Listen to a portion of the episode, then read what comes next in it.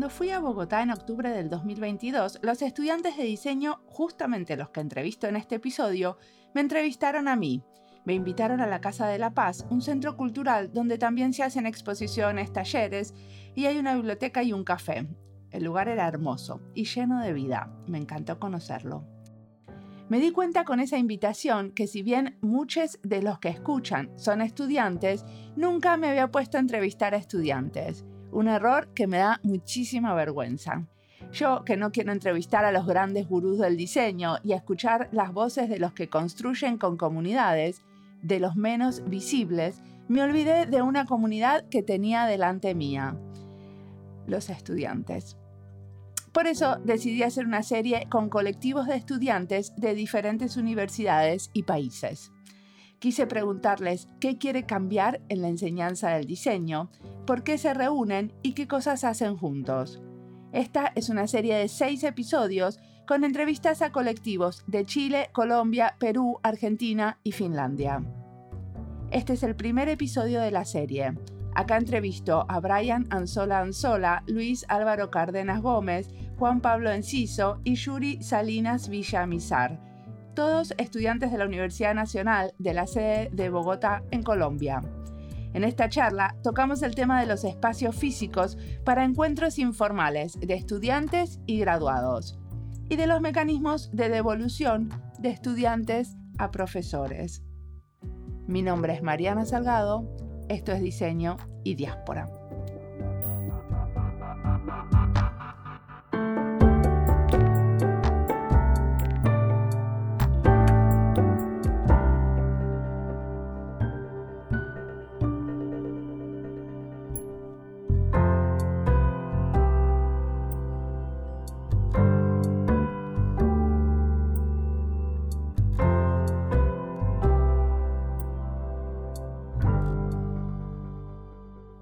Soy Yuri Salinas, soy estudiante de diseño industrial de la Universidad Nacional. De Colombia. De Colombia, sí. Em, nos pasa mucho eso, que decimos Universidad Nacional, asumimos que todos ya saben cuál es la universidad. sí. Creídos. Yo mm, estoy en el pregrado, entré tardísimo al pregrado, por lo que se supone que, que debería ser el momento en el que uno entra a un, a un pregrado, entre cuando tenía 32 años, resuelta a, entrar en, el diseño y en la universidad pública, viviendo el diseño. Voy a, un paso muy lento porque todo me llama la atención, todo me gusta, todo me entretiene. Entonces me, detengo en, todo y no, pues no tengo ninguna prisa en, acabarla, en terminar el, programa y salir de la universidad. Muy bien, Brian. Okay. Eh, hola Mariana, eh, mi nombre es Brian Anzola, eh, también estoy en la Universidad Nacional de, Colombia, en la sede de Bogotá. Ya en el último año, ya de hecho, ya ahorita está el proceso de graduación y de resto soy pues una persona que vive al sur de la ciudad, en la localidad de Usme. Pues actualmente pues me encuentro pues en este proyecto conspirando con mis compañeros y en la, en la casa trabajando, ayudándoles a mis padres en un emprendimiento eso soy por ahora, eso estoy siendo. Y decime una cosa, ¿de qué te recibís? De diseñador industrial, de diseñador. Perfecto. Luis. Hola, hola, yo soy Luis, eh, de diseño industrial también, de la Nacional de Colombia. Digamos que académicamente tengo un background, un pasado en ingeniería, estudié algunas cosas acá también en la universidad, pero pues al final como que no, no me llenaron del todo. Salí, trabajé, hice otras cosas y volví al diseño como esperando encontrar lo que la ingeniería no me daba en su momento, que era poder hacer más cosas con las manos, como poder prototipar, poder tener en cuenta a las personas cuando hacía las cosas, no solo que funcionaran y ya. Y ahorita estamos conspirando con esas personas aquí reunidas tan lindas para tratar de hacer de la universidad y esta segunda casa como algo mejor, como tratar de entender por qué pasa lo que pasa y tratar de virar un poco el, el barco hacia otros mejores futuros. Perfecto. Juan Pablo. Bueno, yo soy Juan Pablo Ricardo. Ricardo es mi apellido. Bueno, yo soy diseñador industrial en formación, también de la Universidad Nacional de Colombia, sede Bogotá. Estamos en la sede capital. Yo vengo de colegio y, y todo lo, mi formación ha sido en, en lo público. Y nada, digamos que voy en mi quinto año de diseño. Perfecto. Y ahora me van a decir qué están confabulando. Ustedes usaron otra palabra, espera que no me la acuerdo. Conspirando, no confabulando. ¿Cuál, es la, ¿Cuál es la conspiración? ¿Qué están haciendo? Pues estamos, así, estamos como en un espacio o con una excusa de un espacio que nos ha reunido. Es como, se le, se le nombró salón de estudiantes, pero con el tiempo vimos que poco tenía de salón y, poco pues tenía que ver con el rol o solo el estatus de estudiante. Sí tenía que ver con, con la voz estudiantil de alguna manera, pero en general esa conspiración se trata de, de cómo ocupamos un espacio, lo resignificamos y lo resignificamos dirigiéndolo hacia, hacia el espacio y la esencia que queríamos pues tener en, en esos espacios universitarios que tal vez no teníamos antes de que estuviera ese espacio por ciertas condiciones que daba el lugar en donde estábamos teniendo clases. Entonces, como... O sea, que a ustedes les ofreció la universidad tener un espacio para los estudiantes o cómo fue? No, precisamente es, es, a raíz de eso, como la, la, la, historia viene como de estar en un lugar que no es nuestro lugar, estar en un polideportivo, un edificio que estaba para unas lógicas de polideportivo, de porque el anterior edificio, el de artes, eh, en el 2015 tuvo que eh, demolerse y pasar todo lo que estaba allí a otros edificios. Y esas lógicas de estar en un polideportivo, supuestamente en un periodo temporal, pues vio las condiciones de que las aulas no estaban condicionadas, no había espacio para reunirnos, eh, entre otras situaciones que no sé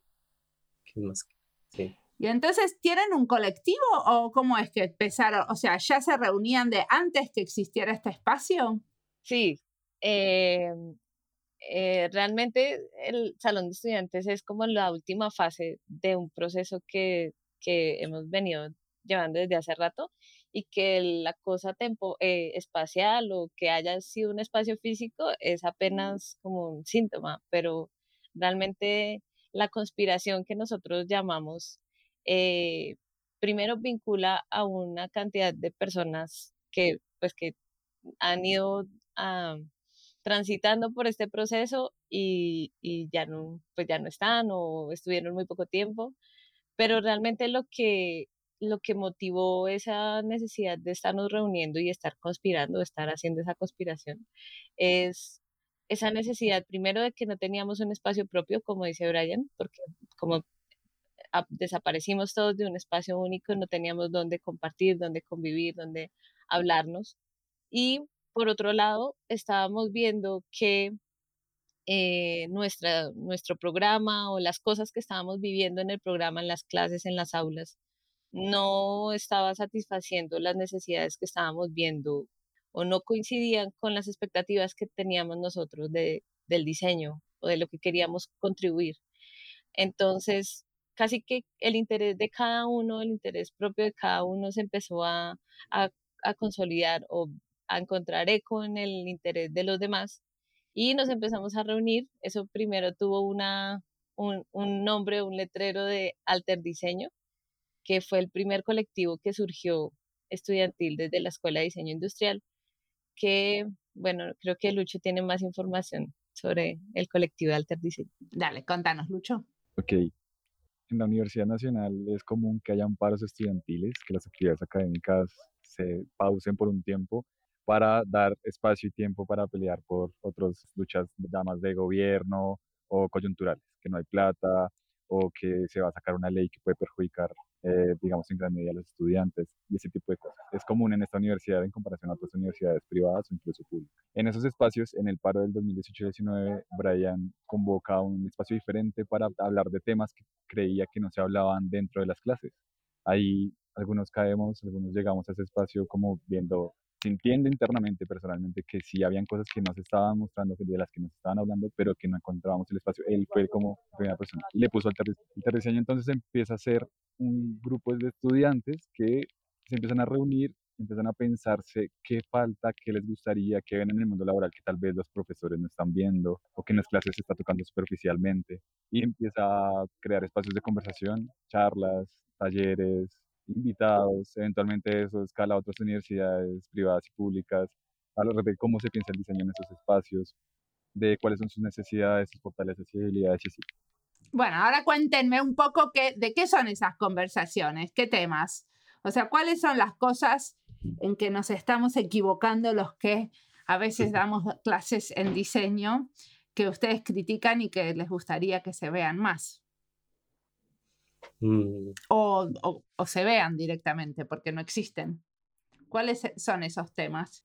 En ese tiempo, digamos, fue, ha sido como algo que ha, ha ido progresando y eso está buenísimo porque en un principio era como las inquietudes de nos está hablando como de las tecnologías emergentes, de realidad virtual, de las inteligencias artificiales, pero después fue como migrando como, bueno, tal vez lo temático eh, por el lado de la tecnología, pues era como algo de momento, como el espectáculo, como la sensación de momento, pero ya fueron apareciendo espacios como, hey, nos gustaría encontrarnos para hablar de cine o hablar sobre la paz, aparte a partir del proceso de la paz que se ha dado aquí en el país eh, por las condiciones que seguramente son, son bien conocidas, pues el tema de la paz no se está abordando como quisiéramos, con la, con la potencia o las posibilidades que tenía el diseño para hablar de eso. Eh, y eso sucedió como en eso del 2019, ya venía acá también pasando. También queríamos hacerle un espacio al ocio, como reivindicar la potencia del ocio, encontrarnos para hacer nada, para ir más despacio, para encontrarnos a tomar un café, porque pues en la escuela o en la universidad esta lógica eh, de hiperproducción, de ir rápido, de entregar rápido, de estar siempre con cosas en la cabeza, pues eso repercutía en la salud mental o en la forma en que nos relacionábamos. Entonces, disputar esos espacios también del ocio, de, de temas pertinentes como la paz o, o qué se debería estar tocando como la ética del diseño, eran como lo que nos reunía a veces. ¿Y cómo eran estos, estos? ¿Quieren contarme algún caso específico? ¿Cómo eran estas conversaciones sobre la paz? ¿Hablaban entre ustedes o también tenían invitados? ¿Qué tipos de formatos usaron para reunirse, conversar? Ah, bueno, lo último que ha sucedido, ahora voy es como de atrás, de adelante para atrás, como que lo último que estábamos haciendo era ver que Luis nos había propuesto ver los videos que salen de la Comisión de la Verdad, que es una instancia que ha salido con este, respecto a, los acuerdos de paz, y son videos ilustrativos, a veces son documentales, a veces son animaciones, y lo que hacíamos era proyectar, ver con quienes quisieran caer al, al espacio, y conversábamos un poco de cómo nos afectaba, de, de cómo sentíamos esto, cómo se relacionaba con nuestra propia vida. A veces incluso el diseño pasaba a un segundo plano, esto era más una cosa existencial, como de por qué esto nos está afectando, por qué esto parece pertinente en el país. Eh, también Kevin Fonseca, alguien que entrevistaste hace algunos capítulos, también es un compañero nuestro y que nos acompañó para, para hablar un poco de esto. Entonces él lo tenía también claro y como muy ilustrado cuando lo, lo, llamamos y, y, él muy amablemente quiso conversar con nosotros y contarnos un poco de lo que él entiende de paz y conflicto y diseño. Perfecto, y que fueron como una serie de encuentros. Sí, sí, no pasó tan recurrentemente como a veces quisiéramos, a veces también por las lógicas de, de la academia y el ritmo, pero sí, como de manera intermitente nos reuníamos para, para seguir hablando del tema. A veces seguía resonando y nos reuníamos cada una vez al mes o cada dos meses a veces o el siguiente semestre.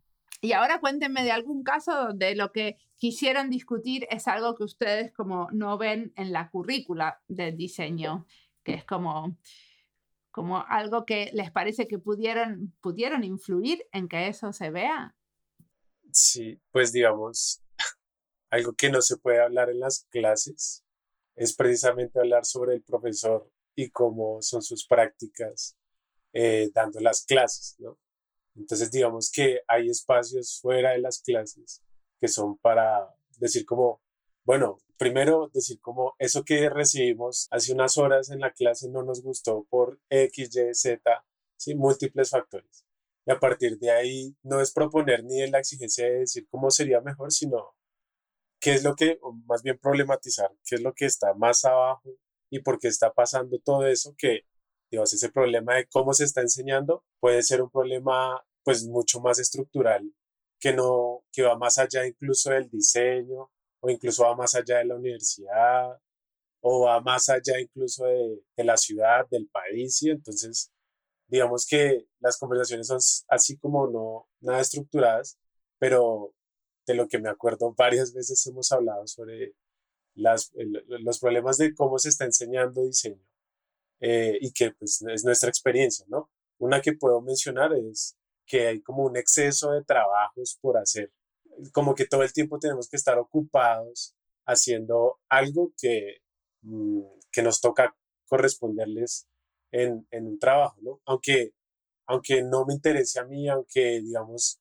eh, la manera como lo estoy viendo no, no me interesa, no, pues como me lo están proponiendo, no me interesa, entonces es, es, es, eso. O sea, hay dos problemas que ustedes veían. Uno es cómo darle una devolución a los profesores y cómo tener algún canal en el que le pudieran decir a los profesores cuando no les, eh, les parece que lo que pasó en una clase no era adecuado. Y el otro es el exceso de trabajos en la universidad, como que de alguna manera no están coordinadas los diferentes cursos para entender cuál es la carga que ustedes le tienen que poner a cada materia. ¿Entiendo bien? Sí, sí, incluso eso ya está por escrito, incluso profesores que ya han estado más tiempo en la escuela y que ya salieron, han escrito sobre eso, sobre la carga académica que no tiene relación con la exigencia de cada estudiante y lo que tienen que hacer. Y pues digamos que no hay tiempo ni siquiera como como que uno se tiene que dedicar todo el tiempo a estudiar en la, universidad, ¿sí? Entonces, ¿encontraron algo, o sea, tienen algún mecanismo por el cual le pueden dar una devolución a los profesores? Porque en diferentes universidades hay como diferentes protocolos para darles una devolución a los profesores.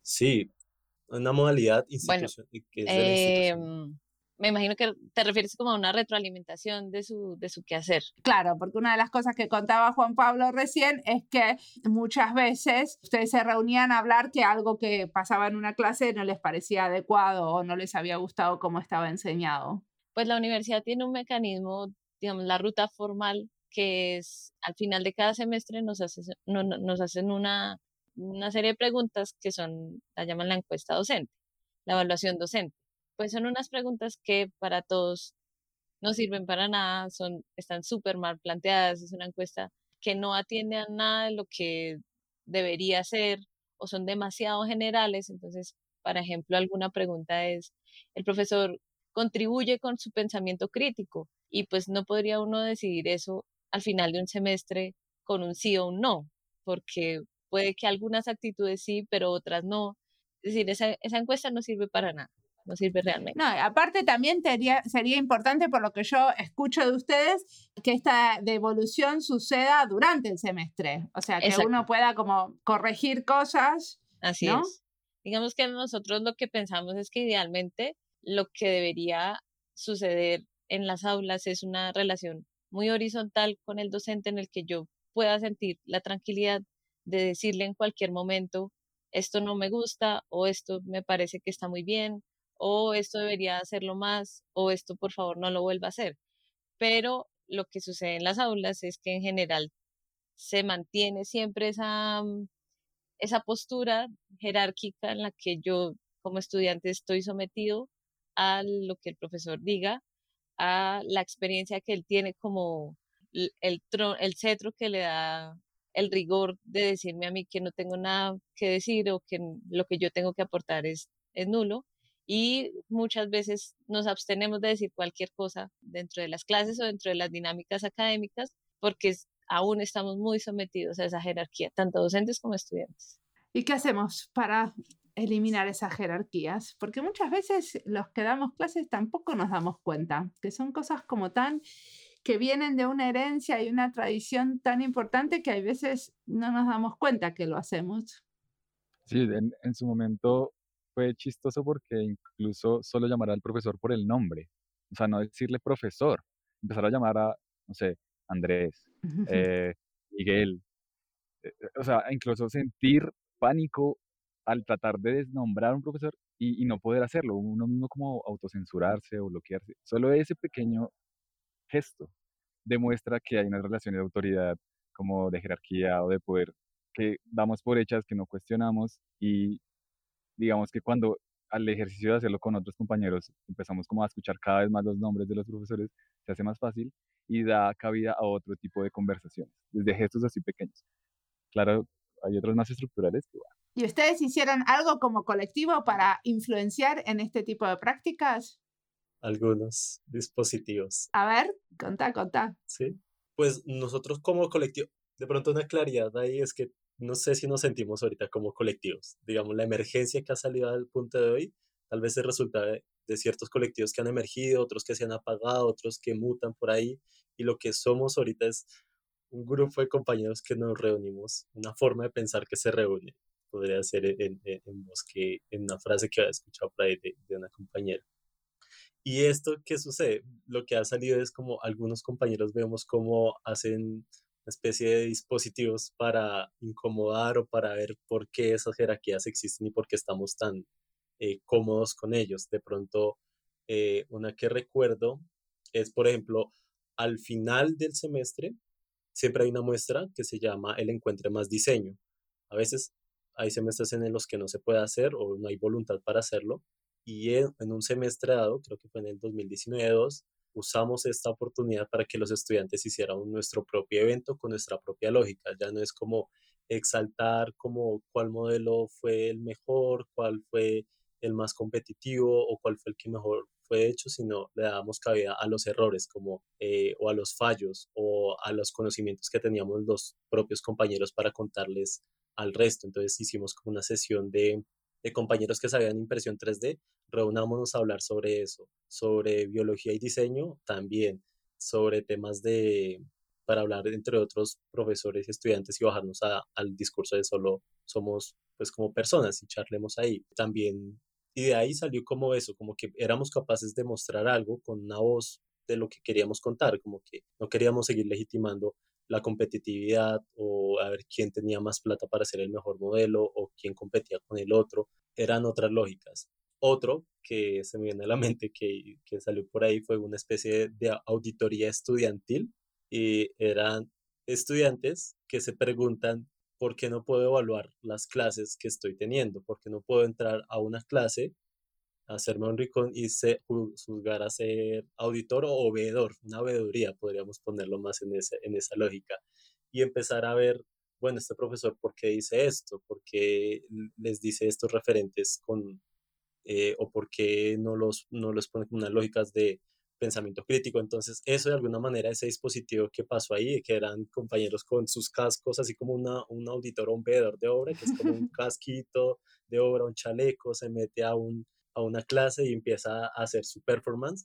Y eso empezó de, de momento incómodo de una vez a los profesores, como es que esta es mi clase o no sabe quién soy yo, o bueno, esas no son las formas o esto no es correcto y lo que evidencia es esa desestabilización del profesor cuando se da cuenta que no está, está siendo observado, que su, por otro estudiante, que un estudiante le devuelve esa mirada de, de evaluación y, y, dice qué es lo que está mal, qué es lo que se debería corregir.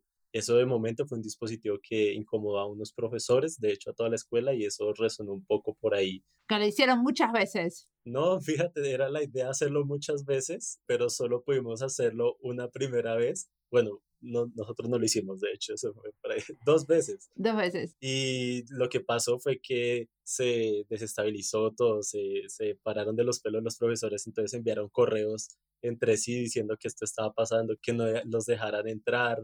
Y entonces es eso, la reacción fue más como, ve, observemos qué está pasando con los estudiantes, algo quieren decir con este performance para ver cómo lo hacemos un poco más horizontal o qué está pasando, qué podemos ajustar con ellos. Eso no fue la revisión, fue eh, decir, hay algo está pasando, no vamos a permitir que se siga dando estas, estas intenciones con los estudiantes. Eh, por favor, cierren los salones, no dejen que esto pase o si pasa, por favor, informar a coordinación. Sí, fue como muy... Voy a tener que preguntar a los profesores qué opinan ellos de lo que pasó. eso va a estar interesante esa otra voz. Totalmente. Pero bueno, es interesante que haya habido ahí una crítica, ¿no? De, de cómo, cómo suceden las cosas en los salones. ¿Y qué pasó con este espacio? ¿Siguen teniéndolo, este espacio adentro de la universidad? El que contaban al principio. Sí. Sí, sí, sí, sí. Eh, está diferente, es lo que hemos sentido. Digamos, a, la audiencia, digamos, a mí, me gustan las historias y no sé si podemos hacerlo en forma de, en formato audio, cómo hacer que imaginen los que nos escuchan esto. Es, imagínense un pasillo del polideportivo, un pasillo en donde la lógica de un pasillo es pasar por ahí, solo de paso, estar de paso, no, no quedarse allí. Y no había nada, absolutamente nada. Imagínense también entonces que unos estudiantes se piensan a indagar por qué no tenemos espacios para encontrarnos o hacer lo que nosotros creemos pertinente. Entonces imagínense cómo este espacio empieza a ocuparse por sillas, mesas, empieza a ver un mural y eso estaría bueno que Juan nos hable un poco de eso, que está buenísimo eso, que él aporte ahí. Después ver cómo había eh, un tablero para que rayáramos, para que nos expresáramos, cómo empezó a llegar una cafetera para que nos encontráramos a tomar café, llegar a empezar como la gente empezaba a entender esto, los que iban transitando y se iban quedando, ya no era un espacio de transitar, sino también un espacio de quedarse y pensar de otro, a otro ritmo, es estarse quieto, estar tranquilos, jugar, la gente empezó a donar juegos, empezó a donar libros y empezó a traer muebles también, entonces todo empezó a volverse como cálido, como un hogar, como muy, muy amable para llegar allí y, y eso se volvió también como una forma de resignificar el espacio y resignificar también qué significaba estar y tener la experiencia en la universidad. Y eso es lo que está pasando hoy. Digamos, lo que pasa es que cada semestre como que parece que limpian todo, hacen un aseo general y esta vez fuimos como, no sé si víctimas de eso y se llevaron algunas cosas, desaparecieron otras, pero entonces es esa constante resistencia que tiene lo que no está institucionalizado, que es solo por estudiantes, y la institucionalidad que quiere que se vea de tal manera pero siguen teniendo, o sea, pero siguen teniendo, o sea, el espacio resiste. Sí, ahí está, está un poco flaqueando porque, digamos, quitaron algunas cosas, unos muebles, está como un desorden, pero entonces eso habla de que el espacio es, eh, tiene que ver con la vida, que de lo vivo que los mismos estudiantes si lo apropian, pues sigue perviviendo y si no, pues eh, eh, la entropía se lo lleva el caos, el desorden. Entonces estar allí hace parte de, de, eso que lo revitaliza. Ahorita está un poco sucio, desordenado, pero es por ese inicio de semestre y pues ayer estábamos hablando con la gente de, bueno, cómo nos volvemos a encontrar para volver a, a tener este espacio y más con la lógica de que el siguiente semestre nos prometen también un nuevo edificio, es decir, ya hay una construcción de un nuevo edificio para las artes y, estamos pensando qué va a pasar ahí. ¿Y ahí tienen un espacio ya? No. no. O sea, es un escenario de disputa de lo que va a pasar sigue ahí. Siendo, sigue siendo una resistencia el, el traslado a ese nuevo espacio porque no sabemos nada todavía ni dónde vamos a quedar, ni dónde van a ser nuestras aulas, ni si vamos a tener un espacio para, para el encuentro o aparte, no sabemos, pero pues toca, tenemos que estar ahí. Ese va a ser el, como el trabajo que vamos a tener de aquí al siguiente semestre, que es donde se supone que vamos a empezar a tener clases allá. Em, ¿Cómo vamos a hacer respetar ese, ese espacio que ya, pues son unos poquitos metros cuadrados que ya nos ganamos de, de resistencia y colectivo?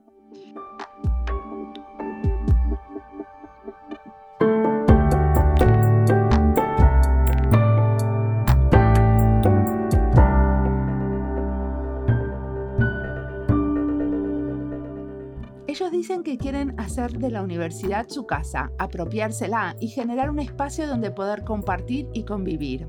En realidad es algo casi como obvio que todas las universidades tendrían que promover más espacio para el intercambio de pares.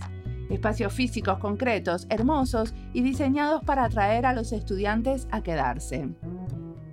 Miles de oficinas en el mundo están diseñando espacios de encuentro y esparcimiento para que sus empleados se hagan amigos, para que pasen más tiempo juntos y con eso haya menos gente que se va de la empresa y más energía entre los equipos. En las revistas de decoración hay más fotos de empresas con peloteros, canchas de ping-pong, de billar, de pool, con sillones anchos y cómodos. En Finlandia, casi todas las empresas de software que quieren motivar a sus empleados tienen un sauna y un lugar para pasar tiempo libre, incluso para organizar fiestas grandes. Si es así para las empresas, está claro que también tendría que ser así para las universidades. darse cuenta que no toda la enseñanza sucede en el espacio de las aulas, que los corredores, las cafeterías, los talleres y los espacios de encuentro informales son fundamentales para aprender, que el espacio físico bien diseñado, diseñado desde las necesidades de los alumnos, puede influenciar positivamente en la educación. Todos los que alguna vez estudiamos diseño sabemos que aprendimos muchísimo de nuestros compañeros, con los que discutimos y pasamos más tiempo. Tener espacios acondicionados para que nuevos encuentros sucedan, que no sucedan en una clase, es algo que queremos promover. La educación en diseño sucede en espacios físicos que promueven o impiden ciertas interacciones. Por eso, lo que proponen Brian, Yuri, Luis y Juan Pablo tiene que ser escuchado con atención. Ellos diseñaron con pocos recursos su propio espacio, se lo adueñaron y empezaron a habitarlo. Quizás en el futuro, cuando se construyan nuevos espacios para estudiantes de diseño, se les consulte, porque ellos saben bien y tienen mucho para decir también sobre el diseño de espacios de intercambio. Sigamos escuchando sus conspiraciones y cómo quieren mejorar la universidad y con eso la educación del diseño de hoy.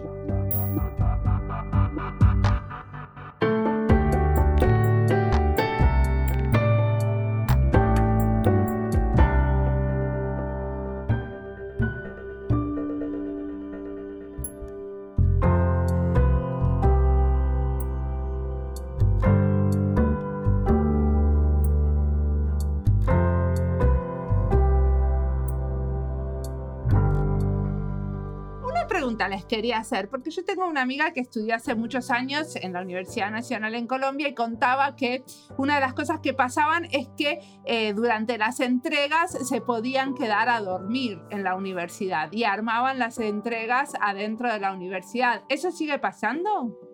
Creo que el semestre pasado, solo el semestre pasado vi que no fue posible, pero normalmente se, se solicita un permiso en las, sobre todo en las últimas semanas, para poderse quedar de hecho, la universidad en general tiene esa política en las bibliotecas, en la hemeroteca, para que los estudiantes puedan permanecer ahí durante la noche en las últimas semanas de clase para preparar sus exámenes, para... A mí personalmente eso me parece un poco insalubre, o sea, asumir que debes pasar más horas de las que, no sé, de las que se recomienda estar despierto para que tu entrega sea exitosa y te damos las herramientas para que puedas quedarte aquí, porque obvio vas a trasnochar y te va a costar, entonces es mejor que te quedes aquí esforzándote aquí y no que tengas que trasladar, que pierdas tiempo trasladándote a tu casa. Me parece a mí un poco enfermizo esa, esa lógica y además que a todos nos parezca una, una buena idea, un beneficio que nos da la universidad, una cosa, una acción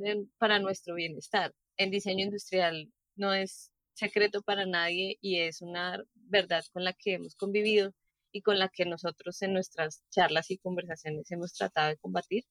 Y es eso de, es obvio que hay que trasnochar. O sea, si no te trasnochas no, no vas a ser exitoso o tu entrega no va a ser la más brillante.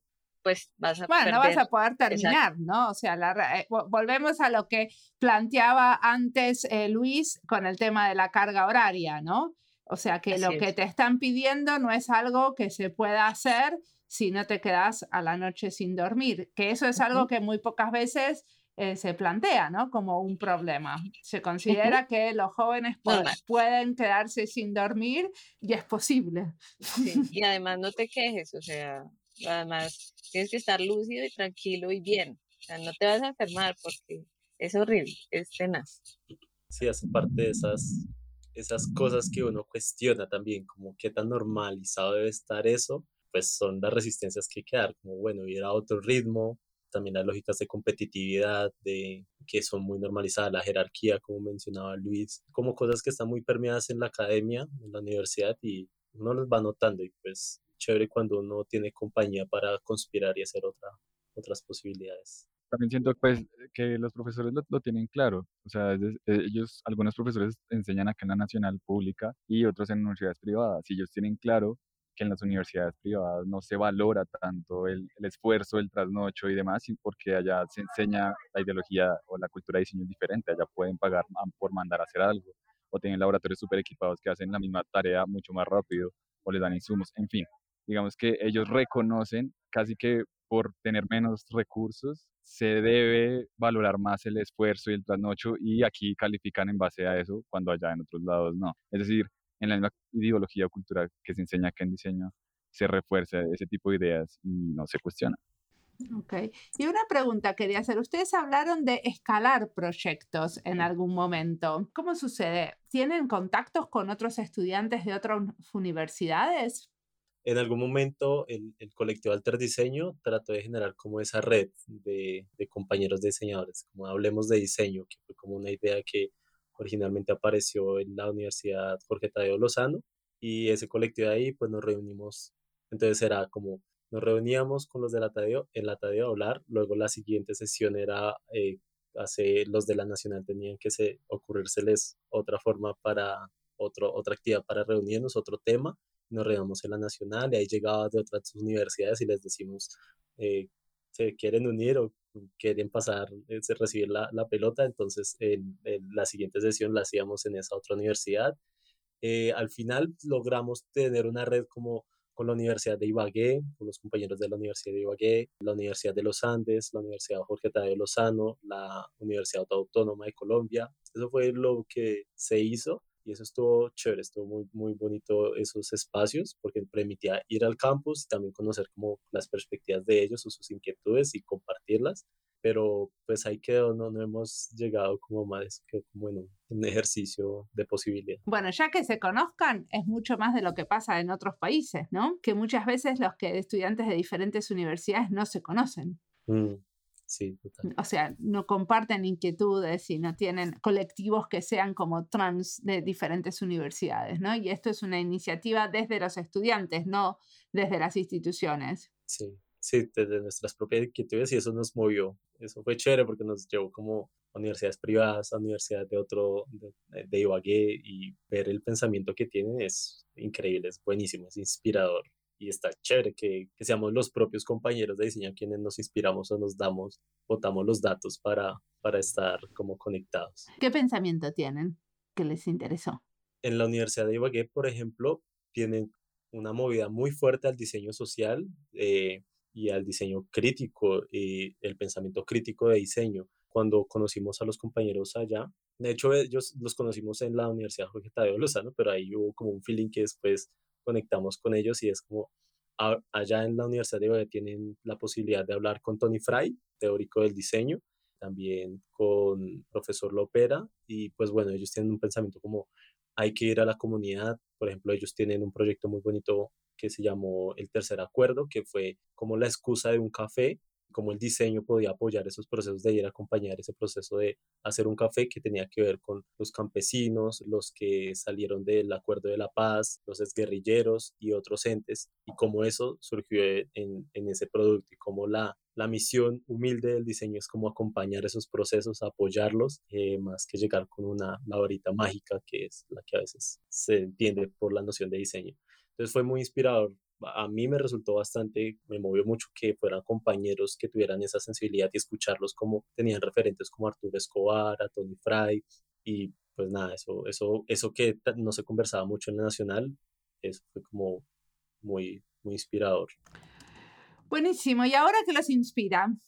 ¿Qué están mirando, escuchando, em, leyendo? ¿Qué recomiendan? Bueno, pues yo empezaría es que hace, hace un tiempo conocí a, a, una, a una mujer muy, muy grande que se llama Blanca Cecilia Pinea. Y esto es importante que, que, que lo diga porque gracias a ella varios compañeros y varias compañeras hemos aprendido del diseño de una persona que pues no, no, no se ha formado en diseño, pero es como el eje y el centro de, como de lo que quisiéramos hacer o ser ella es eh, una líder comunal, ella es defensora de derechos humanos, es historiadora, es gestora cultural, es escritora y ella viene eh, del barrio Ciudad Bolívar, de la localidad de Ciudad Bolívar y allá lleva proyectos, proyectos desde un costurero de memoria donde diseñan y hablan sobre la tapicería y sobre la, la memoria, sobre el patrimonio y también ha hecho políticas públicas, ha diseñado políticas públicas para defender lo comunal, para, incluso ella estuvo exiliada en Chile y nos contaba que en Chile aprendió el oficio de la arpillería, aprendió, eh, digamos, oficios sobre el, el, cultivo de la tierra. ¿Y vos cómo la, o sea, cómo tiene libros escritos? ¿Cómo la conoces?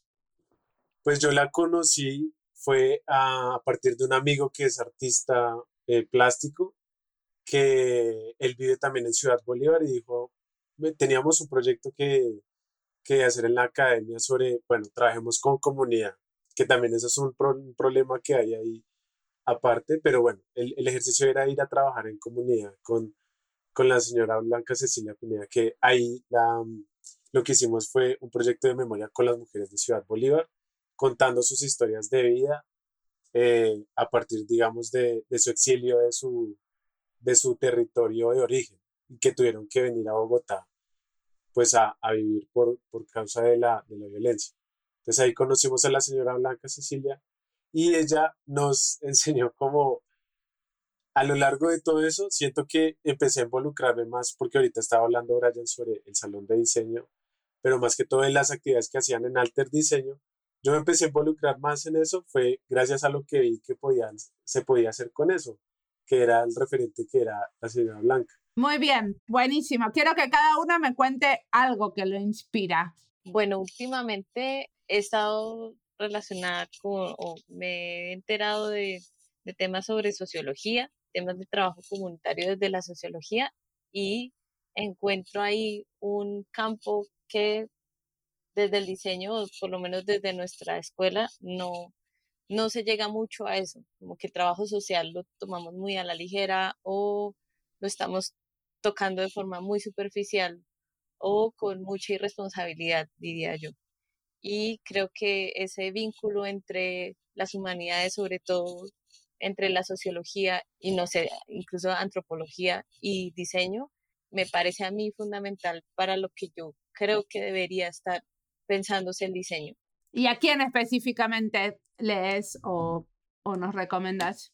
Pierre Bourdieu es un autor que no conocía y me tiene, me tiene loca. O sea, me gusta mucho cómo escribe, pero sobre todo me gusta mucho verle las entrevistas porque es mucho más claro eh, cuando, cuando habla que cuando, que cuando escribe. Entonces, las entrevistas que, que se encuentran por ahí en, en YouTube a Pierre Bourdieu me parece que resuenan mucho con lo que creo que es lo que tiene que hacer el diseño o lo que tiene que estarse pensando. Buenísimo. Luis. Yo ahorita estoy consumiendo mucho cómic, eh, novela gráfica. ¿Qué? Exactamente. Documentales, animación. No, de todo lo que me llegue, literal, todo. Porque tenemos un proyectico acá de sacar un cómic próximamente. Ojalá lo podamos compartir más adelante. Y pues parte es más de la, de la curiosidad, de la inquietud de si somos diseñadores, dadores de signos, interpretadores de, los signos culturales, pues qué mejor batalla cultural que allí mismo donde se cuentan las historias a través de imágenes. Entonces, como que toda esa inspiración sé que en algún momento resultará en algo que, que produzcamos en, grupo. Y pues eso. Perfecto. Brian.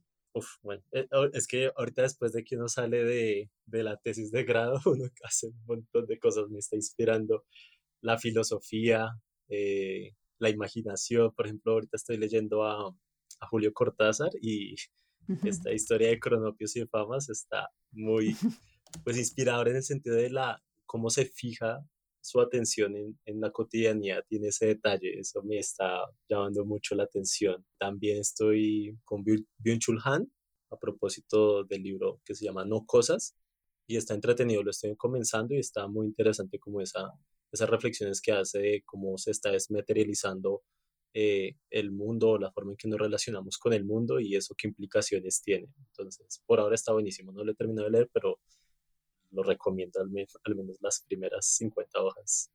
Eh, Perfecto. Y si hablamos del futuro, siempre terminamos este podcast hablando del futuro. ¿Qué les gustaría que suceda con el colectivo que empezaron armando y este espacio?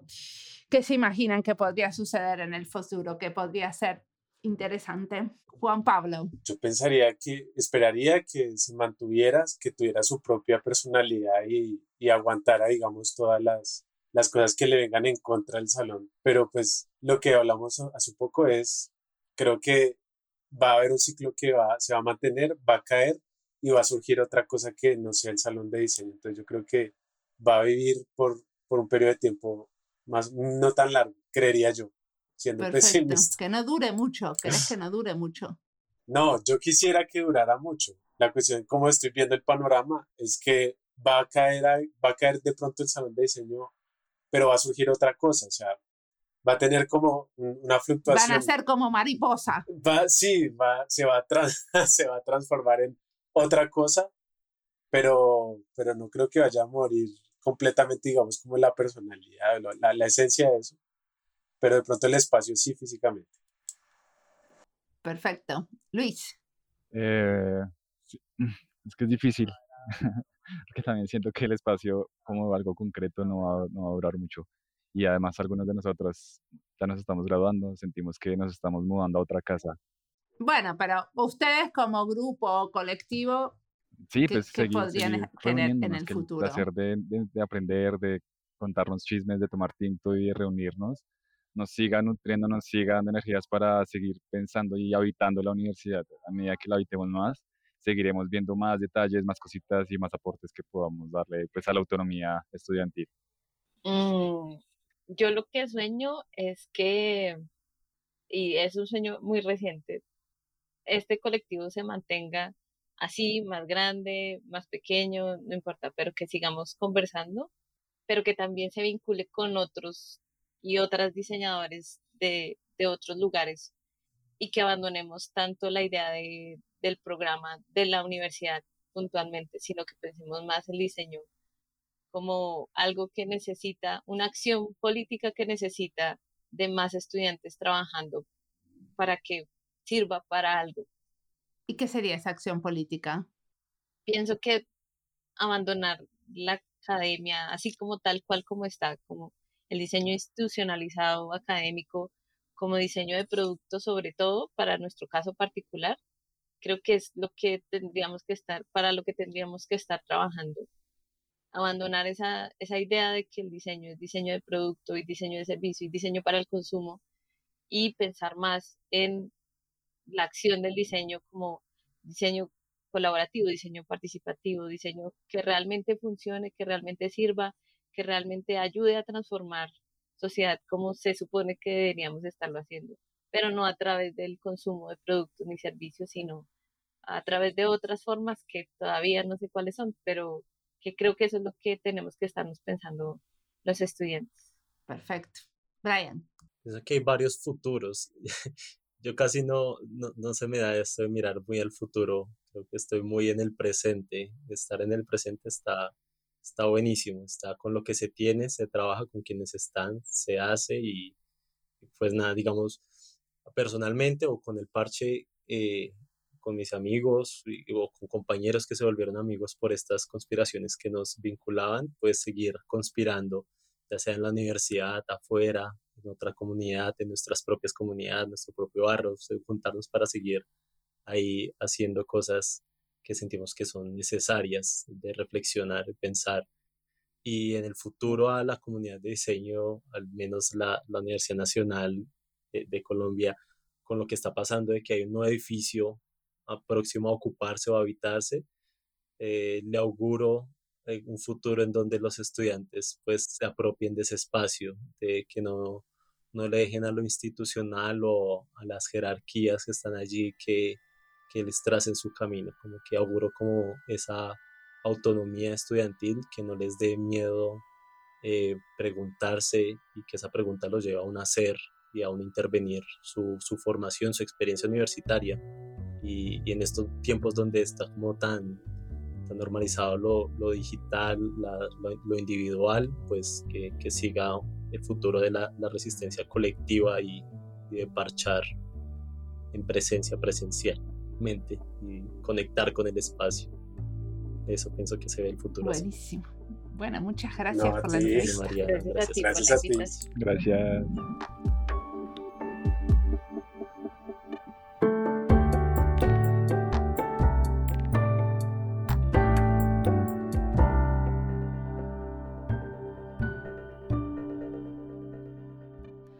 Las ideas que surge clarita en esta charla es la necesidad de conocer y juntarse con estudiantes del resto del mundo. Ojalá esta serie los ayude a encontrarse. No hay todavía redes de colectivos de estudiantes haciendo cosas juntos, pero quizás en breve las haya. En realidad, quizás haya ya colectivos de estudiantes de diseño formando una red internacional, pero no lo sabemos. Para mí lo interesante sería que podamos armar estas redes bajo el paraguas del diseño social y en castellano. Quizás a través de un podcast se reconozcan y se junten. ¿Será muy ambicioso pensarlo así? Vamos a ver. En esta serie de charlas hay varias cosas en común que vamos a ir explorando y entendiendo. Las preguntas son las mismas, pero como saben, también improviso mucho dependiendo que surja. Hay agrupaciones de estudiantes con agendas diferentes y en contextos distintos. Si tenés un colectivo de diseño y te interesa conectarte con otros, los que acá entrevisto, siempre me podés conectar. Supongo que varios tienen la idea que conversar puede ser una buena idea. Si les sirve que les haga de contacto, acá estamos a su disposición. Me gusta pensar este podcast como una manera de apoyar nuevas colaboraciones.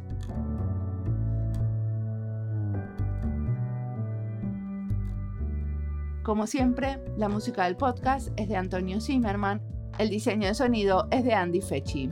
Este podcast está publicado con licencia creativa común con atribuciones. Esto fue Diseño y Diáspora. Pueden seguirnos en nuestras redes sociales en YouTube, Instagram, LinkedIn y Twitter o visitar nuestra página web diseñoydiaspora.org. No olviden recomendarnos. Nos escuchamos en la próxima.